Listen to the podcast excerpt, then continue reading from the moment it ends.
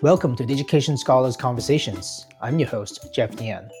In this episode, you will hear part two of my conversation with Deirdre Hunter, assistant teaching professor at the Oshman Engineering Design Kitchen at the School of Engineering at Rice University. More links and information about today's conversation can be found on the Education's Twitter, Facebook, and Instagram. Full episodes of the Education Scholar Conversations can be found on YouTube or your favorite podcast app. So let me ask you a question that I've I feel like I've had for engineers a long time, but I've been scared to ask it. Yeah. But I feel like that I can open up to you. Um that culture coming through, you know. Um I I feel like that I've met people that could have been engineers, but they they don't want to be because they are not good at math and science. You talked about that, mentioned that a little while ago. If you're good at math and science, be an engineer. Do you think that there is is that a real requirement, or is it easier? Is it not? Or you know, how does that work? What in your in your view? Yeah. Uh, gosh, I wish that wasn't the the norm, right? And um but that's kind of like I mean that's where our culture is at right now is oh you're in high school what are you good at oh you're good at math and science oh you should be an engineer um, and the reality is, is I meet students every day that are really good at math and science that should not be engineers. It's not their passion. It's it's what their grandfather was or their dad was or their uncles and they think engineering is going to provide me a stable career. I'm going to be able to provide for a family, I'm going to earn good money, and I can be good at it, but it's not necessarily a fit with their personality.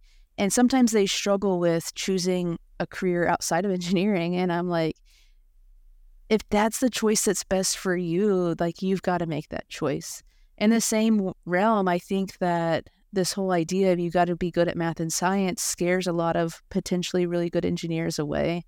I think actually some of the students I've met that are able to make those, we talked earlier about those like cognitive reasoning and making judgments based on data mm. and evidence. I think sometimes some of the students that are best at that are the ones that are not good at engineering uh, or math and science uh, because they're able to see reasoning in a different way um, and see that data can be used to present many different opinions or ideas. I think that we've got to get over that kind of tagline of if you're good at math and science, going into engineering. Um, if you think that you want, this is what I tell students if you want to solve problems that change people's lives, then engineering can be a place for you. If you're scared of math and, engin- and science, we can get you over that hump. Um, but you know, engineering students do need to take calculus, and they've got to take physics. Some of them have to take chemistry. Um, those are big, scary classes at the university level, and it, they're classes that sometimes can become roadblocks for people. But the reality is, is that once you can get over some of those hurdles, um, the rest of it comes a lot more fun. And yeah, you apply some of your calculus and your physics in later classes. Um, and yes, you've got to understand some math and science. But the reality is, is that um, we have so much technology at our hands these days that can do some of the math and science for us. And it's about making good decisions based on what the machines or algorithms are telling us. And so, um, really, what it takes to be a good engineer is to be able to recognize design challenges, um, have a c- courage to like overcome them, and be creative enough to think of novel solutions um, to those. I think a word that you used earlier was empathy. Um, most of our designs are designs that are meant for human use or even for use within our environment. So, like if we're talking about oil and gas, okay, those aren't consumer products, but they are products that have an impact on humans. Um, they have an impact on our environment. And so, are we doing it in a way that treats our environment the, as best as possible. And I think that those are people that have a different level of empathy. And I oftentimes I think empathy um, does not necessarily pair well with this like rigid math science um, because you have to go against the grain sometimes. So I just returned from Mexico. I was there for three weeks with some students. I had nine students down there for a study abroad. And I think they first come in with this idea of like, oh, I have the right solution to the water sanitation problem. And it's because they have a US centric idea of what it means to have clean water in our homes. And they get to see firsthand families, communities, homes that don't have access to clean water. And we say, will the US solution work here? Like, no, it, it just won't. Um, but then they also see that different solutions, even within inside of these communities, work for different households or different communities within the same state of Mexico. And so they start to realize that we really have to understand the human in all of the design. And that takes a different level of skill. Um, and that takes a skill that's very different from wanting the person that's comfortable with the answers being in the back of the book. Um, oh, you're going to work through this problem set and the even numbers have answers in the back of the book. Like that's not how it works. Like the the water solution for the most part works in the US. I mean, we have places like Flint and Mississippi where they're having severe water issues and water shortages in Nevada and um, Southern California. But overall, our water system works in the US. But just because it works here doesn't mean that it works for everyone.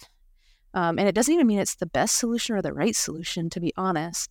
And so helping them see the humans at the center of these devices and know that um, there's not a single solution um, for the the answer. And then I think the other thing that they really observed was there is a particular solution that cleans the water very effectively. But I think something like only 40% of the people that have them in their homes are actually drinking, consuming clean water. Because it's not just the device alone, it's the human interaction with the device. The device itself cleans the water, but what happens to the hygiene in the home at the far end of this device? Okay, so you put wa- dirty water in, it goes through this device, it cleans water. At the end, there's clean water coming out. But did you turn on the disinfection UVC light? Have you cleaned the exit hole for the water recently? Have you cleaned the cup that you're using to catch the water on the end? Did you clean it with clean water or did you clean it with tap water? So, like, you know, there's so many layers of hygiene, and like, those are all human interactions with their environment. And so, how do we design the best solutions? We need people that really are thinking about humans and mm-hmm. humans at the center of all the the design solutions that we create. Yes, we need some calculations. we need to know the flow rate through the tube and how much UVC light we need to clean the water. And we need to have those calculations. And we need someone to like collect the water at the end and test it and run a test on it for E. coli contamination or other types of contaminants. But we also need to know how does the human interact with this device and is it possible to them to use this device in their current context in their current home to provide clean water to their family. That's a human problem. Yeah, it it almost you know feels like that um, your math and science does not even bring you to the right direction if you're not willing to look empathetically at the world. Very um, true. So even if you can answer the questions, you got the questions wrong in the first place. Yeah. And so how do you ask great questions, right? And that's what we, uh, those are the first two steps of the engineering design process that I teach my students every year. Mm-hmm. Is the first one they have to clarify the team assignment. They've got to understand what it is that the client wants solved. What is the real problem? Not the solution that the client wants, but what's the problem they're trying to solve? Understanding the humans that oftentimes the client isn't the user of the device. The client has decided that we need to solve this problem, so they run an NGO, but the humans that use their devices are people that live in small communities, right? Um, how do we have access to those people to understand the problem from their perspective and their needs that they have? And then the second part, the second step of the design process is to um, understand the problem and the context. We've really got to understand the problem, and the problem and the context go together, right? The water, the problem of clean water access in Flint, Michigan is very different than the access to clean water in Mexico City or in Chiapas. Like, so understanding the people, the culture, the mm-hmm. context at the center of the problem, understanding the types of solutions that have been tried and the communities, why they haven't worked. Yeah, we have to understand all that before we can almost even get to the math and science. And if we're not asking the right questions there, it can lead us in the very to the very wrong solution. Um, yeah, and so we need more people in engineering that are human focused, human centered. Um, we can teach you the math and science. Don't be afraid of math and science. We can get you over those hurdles um, if you can really put the human at the center of the design challenges. That's lovely. Now, I have um, read your bio, mm-hmm. and prior to being at Rice and mm-hmm. sort of between seems like graduate school and Rice, you had been in Mexico um, doing something else completely different. Am I right? Yeah, you're you're totally right. yeah. Uh, yeah, I took an unconventional path out of grad school. Um, I knew that I had always wanted to work in a, another country. I always wanted to work among um, the global poor. I wanted to work in a place that challenged me um, and my comfort, really. Um, and so I had an opportunity through an organization that I had known for a little while to go work in northern Mexico. Um, I was in a town called Cuauhtemoc in the state of Chihuahua. Um, it is kind of a town that is kind of like the last town before you he- hit the deep mountainous region of the north of Mexico. And we're working with children that had been displaced, uh, mostly from uh, some environmental change, but also a lot of pressure from um, the drug trade that's happening in Mexico. And so they have come to this town seeking refuge, but they often don't have the basic resources that they need. And so um, this organization uh, works to provide children with um, a home, food, clothing, and an education. Um, and the education being that they can change the cycles of poverty for their own family if they have some basic education. And so um, it was a great opportunity for me. Um, it was very different. People always ask, Did I do anything engineering there? Maybe not directly, but I think you're right when we talk about that human centeredness of everything.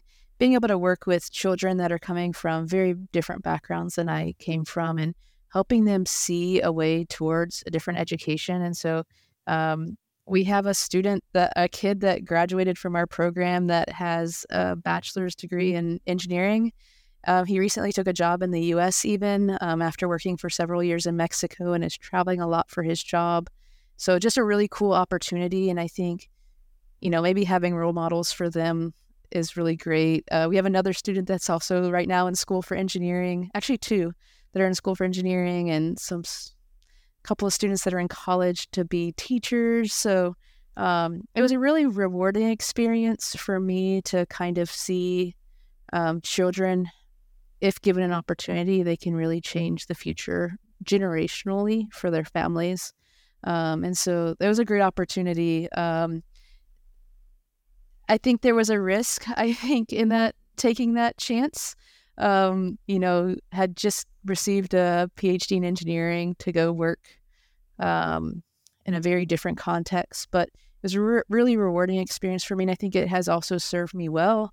Um, for one, my Spanish got a lot better, uh, which now gives me the opportunity to lead study abroads in Mexico and be able to translate and work with the clients locally. But it also just gave me a different perspective of the world um, which I think makes me a better engineer as well. So, well, it, I I'm not surprised by your answer, and um, it just feels um, it it feels like that you know the the the sort of empathy and the care about the world and the human you know um, part of you know the the, the whole equation is is what makes seems to what makes you your program and you know and and what you do with your students so special. Now tell me a little bit about um we don't have to spend a lot of time talking about this but i'm just so um curious in then how do you get your students to build these portfolios based on their projects? And and it seems like it's not just a project. Sometimes you know can you tell us a little bit about how all that sort of ends up being in people's portfolio? I mean it's a it's it's a it's a long walk to get there right? Yeah. Yeah I, I guess it was a few years ago that we decided that um really we were looking for an assessment tool to be honest. Mm-hmm. um, and i was exposed to e-portfolios as an assessment tool in grad school of all places um, even though i was pretty anti e-portfolio back then. Um, I, I just didn't see how it it meshed with like the courses or the skills that i was developing uh, in hindsight i feel like i was very narrow-minded in that but um, really what I saw was an opportunity is that, I mean, you come from an architecture background, right? And so architects are known to have portfolios. Like that's something an architect should have. Um, and I thought that our projects aligned very well with that kind of uh, visual um, communication. And so our students were already creating visual documents of their designs and documenting progress and iterations of their prototypes. And so part of me, I was thinking, like, why not put this in a more public format? Um, our so we have a lot of our studio operates because of donors, and so our donors are always eager to see what our students are doing and not all of them can come travel here to visit with us. Although we try to have a lot of open houses and opportunities, we thought a more visual context of like having our students demonstrate this is the problem I'm working on. This is some of our ideas. This is why it's a problem. This is how it's going to change people's lives. And here's the thing mm-hmm. I'm building. And this might be a really low fidelity made out of like craft sticks, right? But it's an idea that I can show it to you. I can talk about it and it helps lead me to the next iteration of my prototype, right? Um, and so uh, we just, I mean, once we had kind of bought into the idea that it could be an assessment tool, we started really moving a lot of our student work that was already happening into the portfolio format because it was an easy transition to make. Um, what they were doing was already ripe and ready for uh, a portfolio format. So there was like, you know, a little bit of the hiccups of like, okay, like what's the um what's the template that we're going to use? What's the information that we're going to ask them to? And slowly, semester after semester, we've just moved more and more towards the portfolios. And actually, this next semester, we're going to be cutting out some of the more of the PDFs that we've been asking them to create and turn in and make it a portfolio first as opposed to a PDF first and then translate it into a portfolio format. Um, and one of the reasons we're going to do that is because we've seen when they put the energy and time in portfolio first mindset, the quality is higher than if it's a PDF first and then translate it to a portfolio page. And so um, we're really seeing the students take ownership of what they're doing there because of that mentality of portfolio first. And our students have reported back that the portfolio is what has gotten them internships and jobs and opportunities that they would not have normally had. And it has become a talking point during interviews or during a career fair. And it's something that has become very easy for them to share. And they were surprised, some of them, by that. But because we can have them come talk to our students and talk to them about that experience, it becomes a motivational tool for the other students to go, oh, if I do this well, it doesn't just serve me for my class, it serves me in my career. And so that's kind of how we've gotten students to buy into this. And then once it's there, I we just tell them like, oh, you have an internship this summer? Why don't you put that information on your portfolio? And they're like, really? Because they haven't necessarily thought about that. But I'm like, yes, it's a career development tool, right?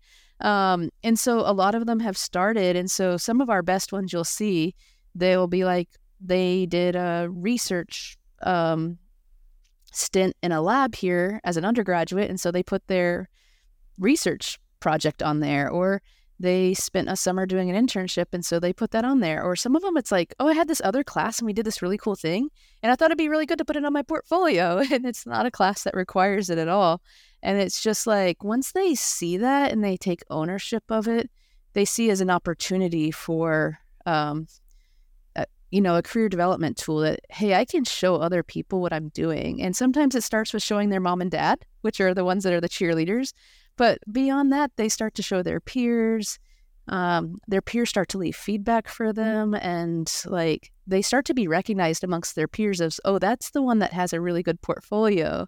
And so um, we are trying to create a culture around it. I think it's been a little bit slow. Um, because it's different, right? It's not something that engineers normally do. But I think they realize that it starts to set them apart. And when it starts to set them apart in a mm-hmm. very like competitive field, um, I think they're willing to take the risk and spend time doing it well. So um, it's a culture that we're trying to create. Um, it's not easy. And anybody that has any advice for how to continue to build the culture, we're welcome and open, uh, all open ears for that. So, but we're trying. Well, I think you're very much pioneers in the field as well. Don't sell yourself short. um, I, I, I do think that there is something um, I've heard from students that that sort of is an extension to what you were saying, which is, you know, um, in addition to the ability to share, you know, their work and experiences with a potential employer or, you know, someone that they can get internship from and all whatever opportunity um, that they were seeking, they also um, talk about how because they went through the process of creating a portfolio and that the the reflection and the sort of the the, the sort of the articulation of their of their vision of the world and how it all sort of gelled together. They've sort of had that experience putting it together once, sometimes yeah. multiple times even, right? That when someone, when they get to face these, you know, potential opportunities, they just become more particular. They just become, you know, like certainly in things like interviews, when people ask you things like, well, tell me about this project. It could be as innocent as that, right? But if you haven't talked about it or you haven't you haven't had that experience, it almost feels like you are um uh sort of caught caught in the in the middle and uh, and not being able to to express yourself in an efficient way and also in a in a way that articulates the real idea. You might you might kind of stumble and sort of you know after you tell them about the project, you didn't even get to the, the, the, the real, you know, most important part. Um, but for people who've gone through that process, it's just they're like they're succinct and they can make connections very, very quickly. Um, yeah. And it's almost like to me, it establishes certain kind of neurons, con- you know, connections between your own experiences and projects. Where you, once you've established them, they exist as a tool for you to use. But yeah. before you do that, at real time to establish them, you're just not good at it yet. And you haven't found the connections yet. And so it becomes harder to answer those questions. And I, you know, something those are people, they care so much about this sort of resume application and interview stage of getting careers. I actually really think that it goes way beyond and above that. I yep. think about people who are meeting someone socially, being able to just articulate hey, what do you do? What kind of engineering yeah. do you do? What do you what do you care about in the world? Mm-hmm. But it also happens sort of post getting a job, you know, being able to sort of fit how how to fit yourself into the culture of an organization, being able to, you know, um, make cogent and you know compelling you know view of yes. of of your solutions or the way that you see the world yep. um, or what you observe of that human condition that you talk about is is the kind of thing that those are the sort of neurons that get established when you're you know, building these you know That's so true. And like some of our students have come back and said, you know, you know, I was able to establish myself as someone that was good at like going back to the critical arguments, right? Ma- making um, an argument and putting data towards it and creating a reason for why we should move forward. You know, some of them have really developed that skill really well. And so, and it comes through in their portfolio. Um, but then they become in their early career, they get known as the person like, oh, if you wrote something, mm-hmm. maybe you should share it with her because she'll be able to give you some feedback and point some holes in your justification or your reasoning, you know, and some of that does come from like their portfolio or just their experiences that we kind of are really driving home in the classroom. So you'll notice on our students' mm-hmm. portfolios that I mean, it's the second week of class. We're asking them to write a succinct problem statement. What is this like couple sentence statement of like what I'm going to solve? And it becomes the mission statement for the team, right? It's the thing that guides all of the rest of their work. Um, but the first pass at it, I mean, okay, even the first one that they put on their portfolio has gone through some iteration and editing, right? But I even tell them that's not your final one um, because every so we get lots of visitors here at the design kitchen. And the whenever there's visitors i always and especially when it's in the middle of class i'm like hey class we have visitors today. If they come up to their t- your table please tell them what you're working on. Engage them in the work that you're doing. And that starts with saying what your problem statement is. So they'll realize that okay we wrote this thing and yeah i could memorize it and tell someone but the more i just off the cuff tell it the more it'll start to feel natural and the more that you'll get to what is the optimal design statement and we tell them go back and update it. Like it's not once it's on your portfolio doesn't mean it's like written in stone like um and so they have this opportunity to like you know write it the second week of class but then they have two formal pr- presentations and they'll say it again at their formal presentations. They have three informal presentations where they should be saying the problem statement always. And I always tell them, like in the informal presentations, I'm like, start at the beginning, start with your problem statement. Um, because that, for one, gives them the the professional hat, but it also engages the conversation. That's how we start. This is what I'm working on. This is why it matters to the people that I'm trying to solve this problem for. And this is what we're hoping to achieve, right? And so, and you're right. And whether you're at a bar or at a networking event or in an elevator, being able to say that really succinctly in a way that's like, oh, wow, that sounds cool. Tell me more. Um, it brings people into your conversation. And so, um, my hope and goal is that they get really good at that one thing at least. If they don't learn anything else, is how to give a really good problem statement because they do it so often. And um, and you're right. Now it's like, okay, I'm working in a lab. Can I turn this into a problem statement? Probably, right? Can I turn this into the 30 second elevator pitch about what I'm doing and why? Yeah, probably. So I want to just um, uh, observe one one more thing that might be a good little piece of nugget for people because I think it came to you very naturally from a this sort of studio based, uh, sort of kit design kitchen based sort of an environment. And that is this very idea that your students are creating these different versions of the statement, like you said, week one, week two, early on. Mm-hmm. It means and implies that they are not having students create a portfolio after the work is done. Right. It's they are starting the process before they even knew anything were going to happen. You know, this yeah. could could flop, right? It right. could be a project that goes to the conclusion is we couldn't solve it. But uh, hopefully it's not the case. You always right. get something, yeah. You get something out of it. Yeah. Uh, but the but the but the idea isn't this, you know, like a lot of people think about portfolios as being sort of this very finished, you know, polished mm, showcase. Yeah. So that that'd be messy, kind of like a kitchen. Yeah, yeah. It, it gets you're right, just like a kitchen. It gets yeah. messy during the creation of it, right?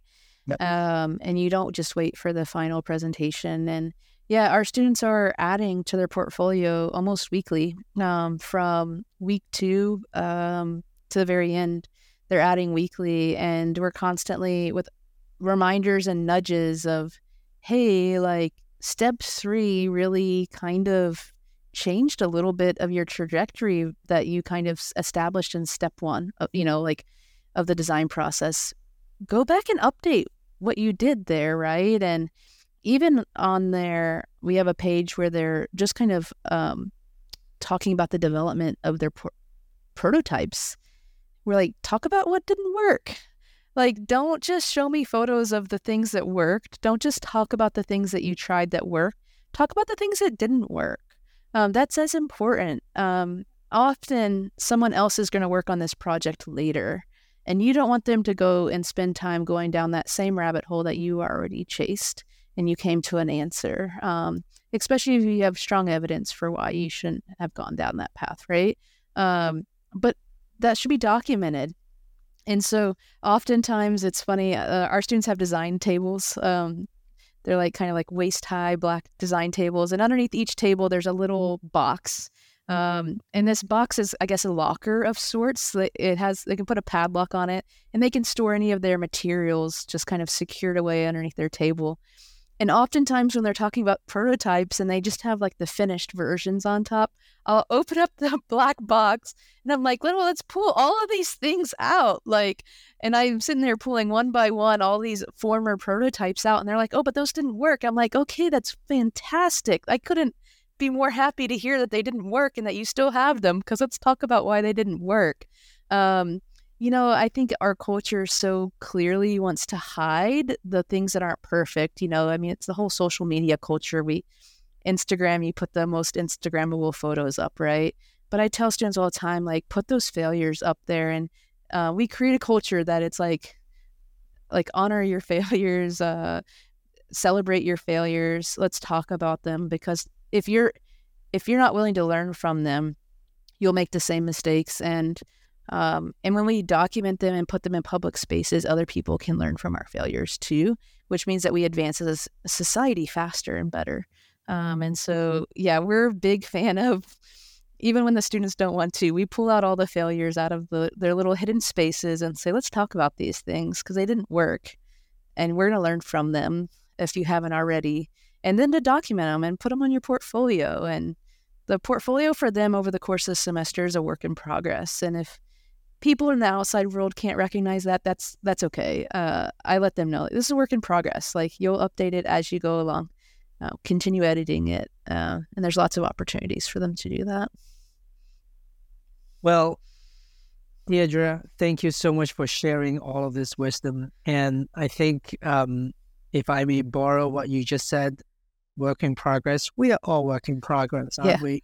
Um, and uh, but I I really appreciate uh, everything that you shared. We covered a lot of topics. I, I feel like I'm gonna have to go back and digest them a little bit and try to try to make sense of it all.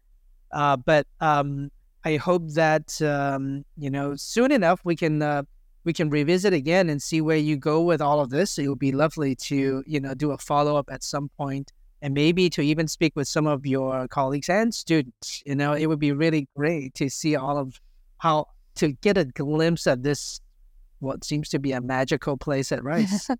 That'd be a lot of fun, Jeff. I'd really appreciate that opportunity. You know, sometimes being here, I feel like we work in isolation in some ways. And so I love, I would love to get more feedback and collaboration and just hear from others outside of our little bubble about what they like or what they wish they could see in some of the work that we do and seeing how other people do it as well. Um, I, I hope to see more people using portfolios and just this idea of sharing how does how does design work in education and um, and then how do we share that? And so i'm so happy to share and i'm look forward to talking with you more and just also getting more external feedback uh, on what we're up to out here so. All right well take care and thanks again for spending time with us today. All right thanks jeff. Have a great day. This concludes our conversation. To hear our next episode be sure to subscribe to Digication Scholars Conversations on YouTube, iTunes, Spotify, or your favorite podcast app. The Digication Scholars Conversation series is brought to you by Digication, a technology platform powering the most innovative e portfolio programs in K 12 and higher education. Our website can be found at digication.com. If you enjoyed today's conversation, please like, subscribe, and share with a friend. Thanks for tuning in.